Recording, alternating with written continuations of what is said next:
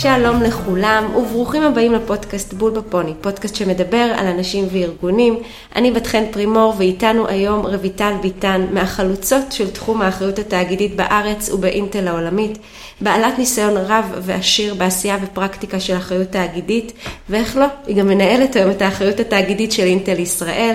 שלום רויטל, ברוכה הבאה. שלום בת-חן, ותודה רבה על ההזמנה, כל כך כיף להיות פה בפודקאסט שלך, להתארח כאן. גם לי מאוד כיף שאת כאן ואני מאוד שמחה שבאת, ואנחנו צוללות קדימה. בואי רגע קצת נדבר, מה זה בעצם אחריות תאגידית? אחריות תאגידית במובן הכי רשמי כפי שכתוב בספרים, זה איך חברות עסקיות מטמיעות שיקולים חברתיים, סביבתיים, ערכיים, בתוך ההתנהלות העסקית שלהם. יש כאלו שאומרים שזה במקום לשאול חברות איך, כמה כסף אתם מרוויחים, איך אתם מרוויחים את הכסף שלכם. אני אוהבת את ההגדרה של אחריות תאגידית כהכוח של עסקים לייצר שינוי חיובי שהוא הרבה מעבר לעסקים שלהם. עבורי אחריות תאגידית ברמה הכי אישית היא משהו שאני חיה ונושמת כבר קרוב ל2 עשורים, ובאמת סיבה לקום כל בוקר עם חדוות עשייה. מדהים. אז בואי תשתפי אותנו, איך התחום הזה בעצם צמח? איך הוא התפתח לאורך השנים? אני חושבת שכולם מכירים את המושג הזה של הפילנתרופיה והתרומה הכספית, וזה היה ראשית הזמנים של התחום הזה, שבעצם בעלי עסקים תרמו כסף לתחומים שמעניינים אותם או לעמותות שמעניינים אותם. האחריות התאגידית היא חלק מהתפתחות ושינויים בעולם, ובעצם יש דיון כזה על התפקיד של עסקים בהשפעה שלהם על כלכלות, על מדינות, על כדור הארץ, ומתוך זה נולדה אחריות תאגידית. והיום אחריות תאגידית היא הרבה יותר מתמקדת באסטרטגיה העסקית של הארגון, ואיך ארגונים יכולים לעשות שינוי מתוך הליבה העסקית שלהם. אם זה רכש מגוון, אם זה גיוס מגוון, אם זה פעילות של מול הקהילה, איך מתוך הליבה העסקית של החברה מייצרים פה שינוי. אני מאוד אוהבת את החיבור שאת עושה בין האחריות תאגידית לדרך שבה בעצם הארגון פועל. בסוף את מתארת כאן משהו שבעצם עוזר לנו להפוך את זה ולעודד את זה כמשתנה בדרך שאנחנו מוציאים את הפעילות השוטפת בפועל. זה ממש נשמע כמו חלק מהמודל העסקי שתיארת לנו כאן, ולא כמאמץ שהוא מנותק או איזושהי תרומה של כסף או משאבים. האם ישנם סוגים או מודלים שונים של אחריות תאגידית? כמובן שבספקטרום בין פילנתרופיה, שעדיין קיימת בחברות שלא התקדמו עם הכיוון, לבין אותו מושג של shared value, שזה לתת מתוך הערך המוסף שלך, הליבה העסקית, יש על הרצף הזה עוד מודלים שונים, אם זה חברות שמאמצות עמותה מסוימת ותומכות בה לאורך זמן, מאמצות דגל חברתי ותומכות לאורך זמן בנושא הזה, הנושא של מאצ'ינג של תרומה כספית ותרומה של הארגון ביחד. עבורי, אני אוהבת להגיד, תראו, חברות עסקיות הן לא אלטרואיסטיות, ולכן כל דבר שהוא לא מחובר לליבה העסקית, הוא מפספס את המהות האמיתית של אחריות תאגידית. איזה מגמות אנחנו רואות שהתפתחו סביב אחריות תאגידית בשנים האחרונות? אני חושבת שהמגמה הכי משמעותית, שהיא כאילו קשורה למשמעות. העובדים מדור ה-Z בעיקר, הם מאוד מודעים סביבתית, חברתית, הם מצפים מהחברה לנהוג בהגינות, להיות מעורבת, להביע דעה, ואני רואה חיבור מאוד טוב בין אחריות תאגידית למשמעות שאפשר לתת לעובדים. אנחנו באינטל נותנים $10 על כל שעת התנדבות של עובד בעמותה שהוא בוחר לעצמו. כך שאנחנו בעצם מעודדים את העובדים להתנדב איפה שהפשן שלהם, איפה שהם מרגישים, ובעצם אומרים הנושא של התנדבות הוא מאוד חשוב לנו, ולכן אנחנו נותנים את התרומה הזאת לעמותה, ואני חושבת שזה חיבור כדי לעודד את העובדים באמת לייצר אצלהם תחושה של משמעות והשפעה. התחלת קצת לגעת באיך האחריות תאגידית יכולה לעזור סביב גיוס עובדים. את יכולה קצת להרחיב על זה? הציינתי את הנושא של המשמעות, שהיא מאוד מאוד חשובה, ובאמת דור הזה הוא מאוד מאופיין בזה, אבל אני חושבת שגם מעבר לזה, היום יש תחרות גדולה בין החברות על הטלנטים המובילים, וחברה שראשית מתנהלת באחריות תאגידית, בשקיפות, ביושרה, היא חברה שעובדים רוצים לעבוד ולהיות חלק ממנה, וכמובן שכל הנושא של גיוון והכלה, אנשים רוצים לעבוד בחברות שבעצם מאפשרות לי להיות מי שאני ולהביא את עצמי כמו שאני, ואני חושבת שהערכים של גיוון והכלה בחברות הם ללא ספק עוד גורם לעובדים לרצות לעבוד. אני בהחלט מסכימה איתך שהיום כשאתה הולך לבדוק מקום עבודה, אתה נמצא בבחירה הדדית ואתה בוחר אם הארגון הוא ארגון ערכי מספיק. בואי תספרי לנו למה חשוב לארגונים לעסוק בזה. מה היתרונות? היתרונות הם רבים, וזה עבורי הדרך הנכונה לעשות עסקים. זה ממש ווין ווין ווין לעסקים, לחברה, לעובדים. אחריות תאגידית תורמת הן ברמה של המוניטין של החברה. לאחרונה דלויט פרסמו ש30% ממוניטין החברה נובע מאחריות תאגידית, זה תורם למחוברות של העובדים שכבר הזכרנו את זה. פרויקטים של סביבתיים, יש להם חיסכון והתייעלות וחיסכון כספי מובהק. בואי נדבר גם על הרישיון החברתי לפעול, זה משהו שחברות מקבלות מהקהילה, אי אפשר אין גוף שנותן לך את הרישיון, זה ממש מה שהחברה מאפשרת בפידבקים, בקבלה של החברה. משקיעים, בודקים היום את אופן ההתנהלות של חברות בתחום של אחריות תאגידית, וממליצות, אנליסטים, ממליצות על השקעות בחברות כאלו, כך שזה נוגע בצמיחה העתידית של החברה. פרויקט שלקחנו בו חלק 5 פי 2, שבו ניסינו להכפיל את מספר בוגרי 5 יחידות מתמטיקה. אני חושבת שבחמש שנים האחרונות שפעלנו בפרויקט הזה, אז אכן הצלחנו להזיז את המחד ולהכפיל את בוגרי ה5 יחידות, שהם הבסיס להנדסה, ובכך זה היה איזה ערך עבור כל תעשיית ההייטק, לא רק עבורנו באינטל. אנחנו מבינים שגם אחריות תאגידית יכולה להיות איזשהו בסיס גדול ליתרון עסקי ואפילו לבידול, כמו למשל הנושא של קיימות. אני ראיתי את זה חזק מאוד בסודה סטרים, שלמשל שבנתה את כל האסטרטגיה העסקית שלה על כך שהיא בעצם חוסכת בבקבוקי פלסטיק, ובכך היא בעצם מבדלת את עצמה מקוקה קולה וכל השאר, ויש אפילו חברות שהופכות את הנושא הקיימות לנישה שהן פועלות בהן. יצא לי לא מזמן לקרוא על חברה שמייצרת נעליים מחומרים ממוחזרים, שזה בעיניי מדהים, ובהחלטה הזאת בעצם אותה חברה בעצם מגדירה לא רק את איך, אלא גם את הקהל, היעד שלה, דרך זה שהיא בעצם בוחרת את אותו מוצר. ויש את הנעליים שאני באופן אישי מאוד אוהבת, שנעלי תומס, ואני מאוד מתחברת לרכישה של הנעליים האלה, לא רק בגלל האיכות שלהם, אלא בגלל שאני יודעת שעל כל זוג נעליים שאני קונה, יש ילד באפריקה שמקבל נעל נוספת. ועדיין האחריות הראשונה של תאגיד היא כלפי בעלי המניות, ולא בהכרח לסביבה או לחברה. איך אנחנו מיישבים את הקונפליקט שיש סתירה כזאת? הדרך למנוע את הקונפליקט הוא להתייחס לניהול אחריות תאגידית באופן האסטרטגי ביותר, תוך הבנה ומדידה ודיווח של הערך העסקי לארגון. מעבר לזה, חברות כבר הבינו זמן שלא כל התשובות נמצאות לא בחדר הנהלה ולא בידי בעלי המניות. אחריות תאגידית מקדמת מודל של דיאלוג עם מחזיקי עניין. מחזיקי עניין הם כל האנשים שמושפעים מהחברה, ולא תמיד בראייה המסורתית של בעלי מניות אנחנו בעצם פוגשים אותם. זה יכול להיות גופים קטנים, זה יכול להיות אפילו שכנים, ותוכנית האחריות התאגידית שנבנית בהתאמה ורלוונטית ומהותית לאתגרים של העסק מול אותם בעלי עניין, יוצרים בעצם כוח מאוד חזק עסקי, וזה הערך לבעלי המניות שאני רואה. ואני חושבת שאפילו גם לפעמים הפתרונות, מאחר ומייצרים אתגרים, אז הם לפעמים מייצרים פתרונות שהם מאוד מאוד חדשניים לחברה, והיכרות מצוינת לחברה להכיר מה באמת אומרים עליהם, מעבר לסקרים רשמיים שעושים. כמו בכל שינוי, גם סביב אחריות תאגידית, צריך חזון, צריך אסטרטגיה, וצריך גם להרכיב קואליציה של בני ברית שיוכלו לייצר גרעין של השפעה, שניתן באמת להישען עליו, ושדוחף את הרכבת הזאת קדימה.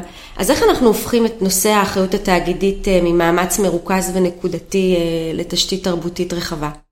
את בוודאי תסכימי איתי שתרבות זה הרבה מעבר לפוסטר על הקירות. לגמרי. זה walk the talk, זה ממש, וזה מלמעלה למטה, ומלמטה למעלה, ובכל הרבדים. ואני רוצה לתת כמה דוגמאות, למשל ערך של יושרה, שהוא מאוד כבד, אבל חברה שאם הזכרתי קודם את הדיאלוגים מחזיקי העניין, אז יש בזה משהו של שקיפות, של יושרה, דיווח אחריות תאגידית שהוא מדי שנה, הוא סוג של תקשורת שמלמד את העובדים שהחברה הזאת, הערכים של יושרה הם מאוד על השולחן. דוגמה מתחום אחר היא למשל גיוון והכלה, שהוא אחד הערכים אצלנו באינטל. וזה בא לידי ביטוי גם ביעדים שלקחנו לעשור הקרוב בתחום הזה, 40% נשים וכ10% מהעובדים עובדים עם מוגבלות. אז גם לשים על השולחן יעדים כבדים, גם לערב את העובדים. יש לנו קהילות עובדים שבהם עובדים יכולים לתת רעיונות איך לקדם את הנושאים האלו, איך אפשר, אז השיתוף מלמעלה למטה עם יעדים ורעיונות של עובדים להוביל את זה. זה שהמחליטים בחברה שעושים כנס, include, שהוא כל העובדים לומדים על הנושא הזה ומעלים את המודעות.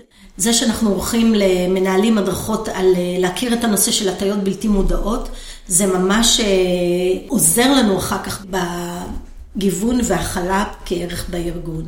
ואני רוצה לספר אפילו על דוגמה של התנדבות עובדים, שמלמדת מנהלים הלכה למעשה מודעות חברתית, וזה הנושא של תוכנית סינרגיה, שבה אנחנו משלבים מנהלים בכירים מאוד בוועד מנהל של עמותות, ובעצם הם מביאים את הניסיון העסקי שלהם לתוך עמותה, לתוך צוות הנהלה של עמותה.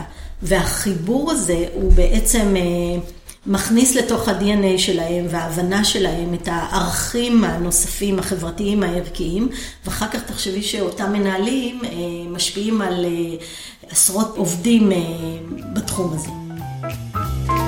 דיברת על יושרה כערך חשוב לטובת מחוברות של עובדים, ואני רוצה להתחבר לזה ולהרחיב כאן ולתת ערך נוסף שהוא ערך של האמפתיה.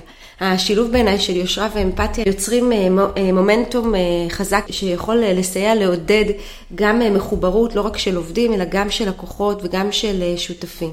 נכון, ממש בת-חן. אני רואה את זה כמו...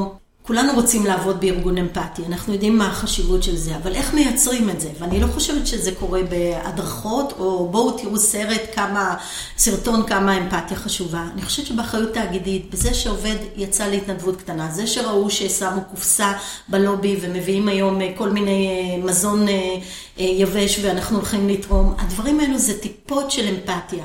שכאילו הם נראות, זה ממש לא חשוב ולא משמעותי לארגון, אבל הטיפות הקטנות האלו מתחברות ופתאום הארגון הופך להיות ארגון אמפתי. זה ממש כמו לזרוע זרעים לאט לאט ובסוף לראות את מה שצמח שם. מה עוד אנחנו צריכים בסל הערכים של הארגון כדי להוציא לפועל תוכנית של אחריות תאגידית? לא דיברנו על שיתופי פעולה, שזה ערך מאוד מאוד חשוב בהתנהלות של אחריות תאגידים. תראי, האתגרים שעומדים בפנינו, כולנו, הם כל כך גדולים, משבר האקלים, פערים חברתיים, דיגיטליים. שום חברה או ארגון לא יכולים לפתור את זה לבד, ולכן שיתופי פעולה הם דבר קסום, כי הם גם מאפשרים לכולם להיות שווים מסביב לשולחן, והבעיה היא ככה באמצע, וכל אחד מביא מעצמו, וזה מאפשר גם לחברות קטנות, לא רק תאגידים, גם לחברות קטנות, לפעמים הן יכולות לסייע, גם עמותות, גם ארגוני משנה, להביא את כולם. אז השיתוף פעולה זה ערך מאוד מאוד גדול.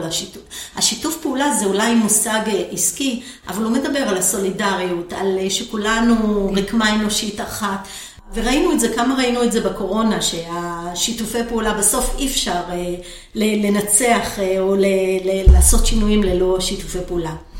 מדהים. איך אפשר להצדיק את ההשקעת המשאבים לטובת זאת מראש? כלומר, לפני שרואים את התוצאות והערך, או לחילופין, מה אנחנו יכולים לעשות בשביל לעודד השפעה ומומנטום כדי להגדיל את ההשקעה בתוכנית מסוימות?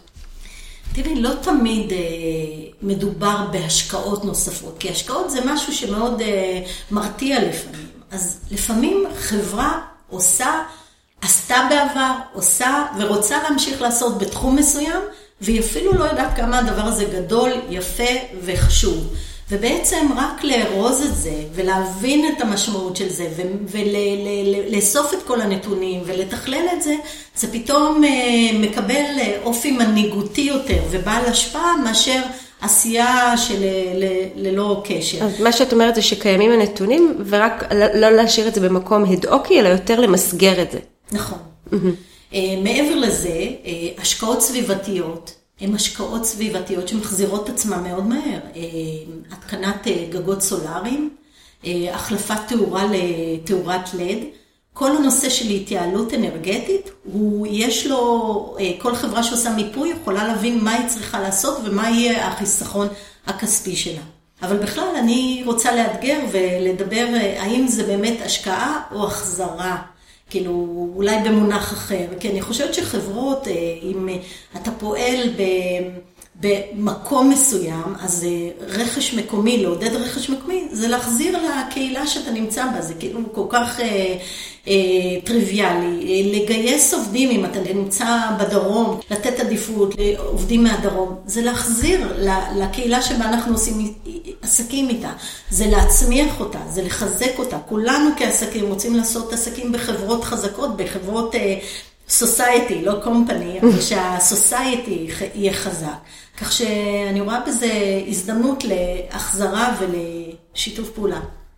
רויטל יקרה, אנחנו נמצאות ככה לקראת סיום השיחה שלנו, והייתי רוצה לשאול אותך מחר בבוקר, איך מנהלים ומנהלות אנשי מקצוע יכולים ליישם את הגישה הזאת שאת כל כך מאמינה בהמון שנים ומקדמת אותה בארגון?